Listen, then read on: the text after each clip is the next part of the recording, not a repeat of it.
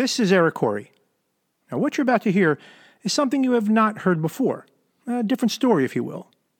This time on the subject of millennials. That the future of these United States will soon be in the hands of the generation known as the millennials is not the disaster that many have predicted. The standard group think that these snowflakes are too weak to resist the various forms of propaganda that populate their existence. Well, I see a much different trajectory for this next generation of Americans. I've recently raised three of my own millennials, and several others that have come under my influence over the last 20 plus years. Now, I raised my children with their mother under the same roof, which sadly is the exception rather than the rule with many of the millennials that I've come into contact with. We live in Southern California. And the family dinners that were a standard at my house were so foreign to so many of my children's friends that happened to be at the house around dinner time. Now, many stayed for various lengths of time and many were just frequent visitors, usually around dinner time. My point here is that I have seen firsthand a good sized sampling of the growing of this next generation. What I see is a generation with the greatest access to information in the history of mankind. A generation that is physically connected to the world in such a way as to make them worldly beyond their years. Now, if information is power, and it most certainly is, well, then these young Americans hold in their hands, every waking hour of their day, access to every piece of information ever known. Now, think about this historically.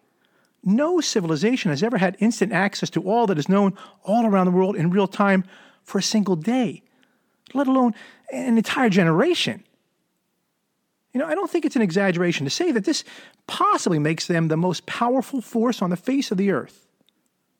Uh, okay, well, maybe that was a bit of an exaggeration, but I just want to go on record that I saw it coming. When this overly informational generation become adults, when they have started businesses and families and started paying taxes, well, their level of interest in all things social and political will naturally rise once they have this real skin in the game. When the future of their children becomes more important than their own happiness, well, that's when this power will be used. And it really will set the course for the next evolutionary step of our species. Well, it's actually a very good thing that so much of what is available on the internet is junk. Anyone who chooses to consume this nonstop informational feed, it's constantly inundated with garbage. And while us older users are less sensitive to the fake stuff, the radar on this younger generation has been finely tuned since birth. As such, they can quickly, efficiently, and without emotion swipe past the half truths and the deceptions that exist everywhere on the internet. They have become the ultimate truth detectors because they have no time for edited videos or photoshopped images. That the deception is everywhere only serves to bore them. Now, the prize they're looking for is the truth, the real truth, and nothing but. Now, most of the time that comes in the form of a video catching a spontaneous moment with a cat or of someone severely injuring themselves, but just as long as it's the real thing, that's what they want, and they will accept nothing short of real. And I expect that the same will hold true when instead of searching for them TikTok video, they're looking up the text of pending legislation that will affect their local school district or, or information regarding the potential regulation of their business. As I observe my own children navigate their futures, I'm encouraged by their complete indifference to all that is bullshit. Pardon the expression, but that's exactly what it is. You see, the fraudulent arguments that are so much a part of the internet's landscape, they're more often amusing to them than anything that's ever going to be taken seriously.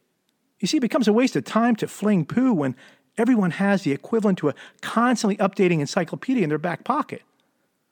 And those who try, they become irrelevant. The only entertainment value there is in the sport of ridiculing the liars with humorous memes. Now, the millennials I know, they have a thirst for knowledge that needs to be quenched constantly. They're current, they're informed, and they're actively engaged in shaping the culture right before our very eyes. And I have confidence that this pattern will guide our youth as they continue to mature, and the demand for truth becomes their identity. And if the maxim is true, that truth will set them free. So here's my prediction for these millennials. What they will quickly learn is that it's capitalism that grants them the access to all this information that is an essential part of their daily lives. They will find that if they want to keep streaming, they need to keep the internet a free and open marketplace.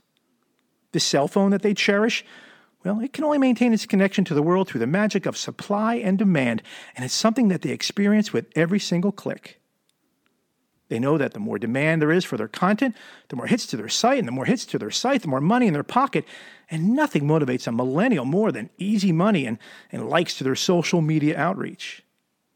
That double shot of money and popularity that comes with building a, a better mousetrap website, well, it's capitalism at its finest. And there is no amount of social indoctrination that can compete in a world where capitalism is so perfectly on display. It provides real time money and fame for all those who wish to play the game. You see, millennials, they will find themselves unable to support anything less than the unfettered access to the private marketplace that they now enjoy. And when the government comes calling, as they most certainly will, to regulate access to the internet and impose taxes or duties, well, they will find themselves on the right side in the fight against socialism by uniting to keep the internet out of government hands and just the way it is now.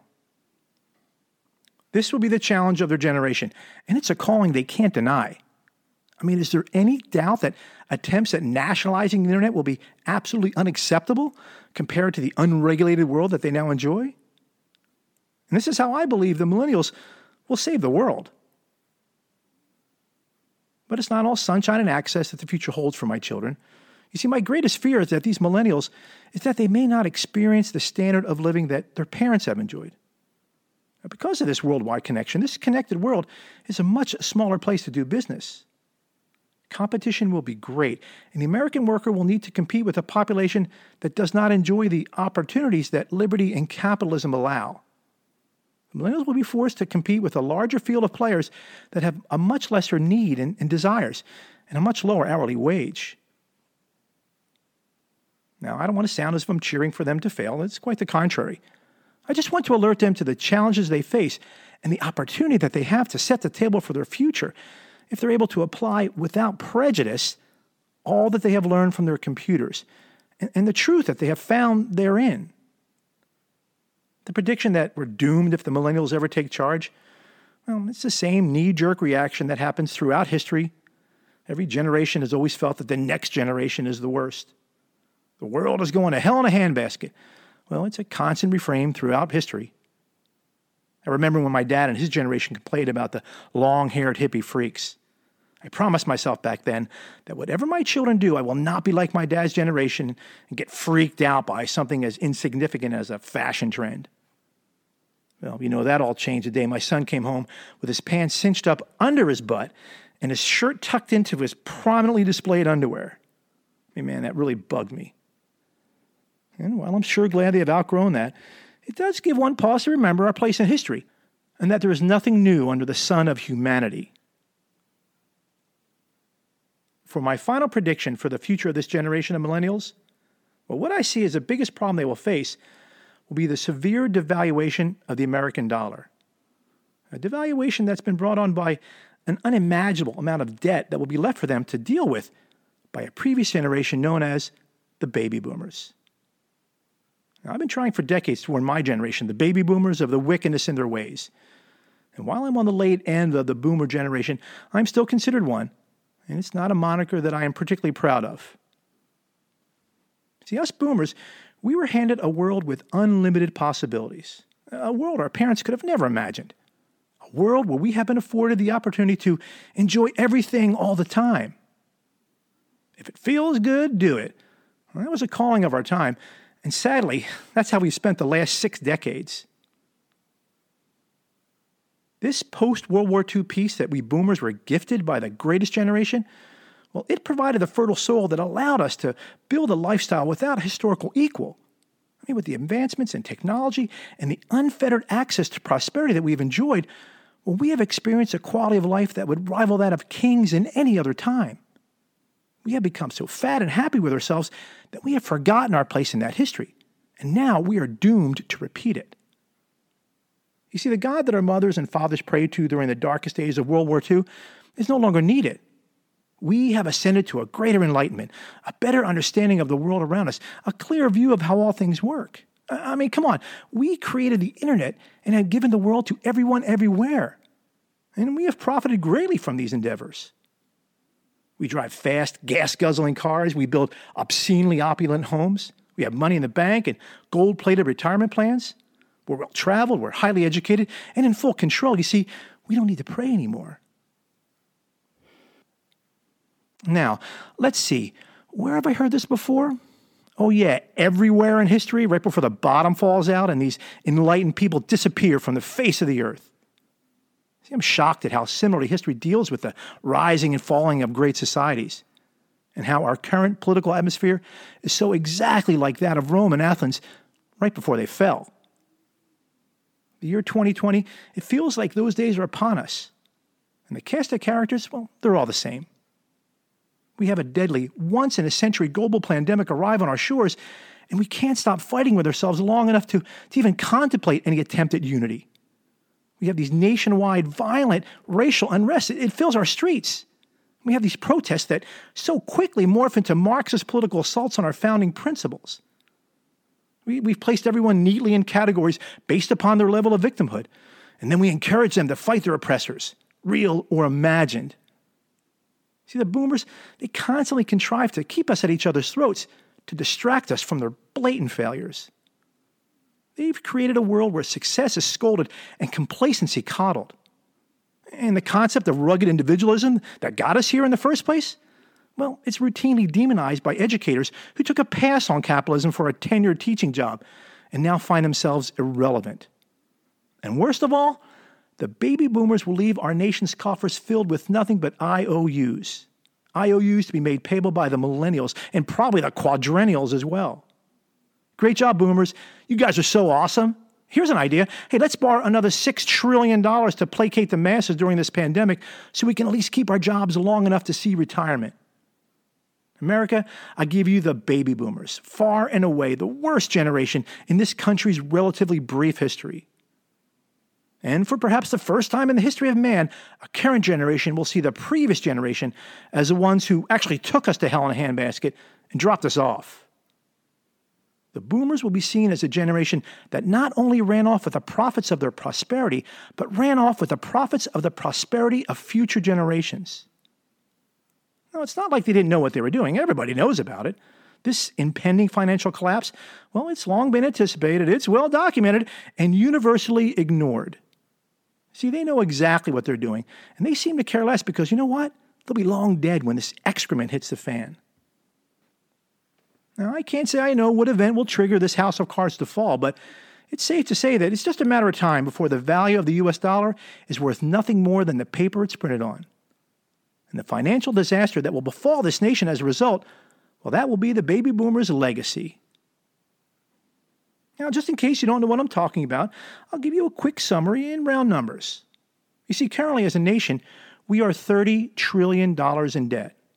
$30 trillion.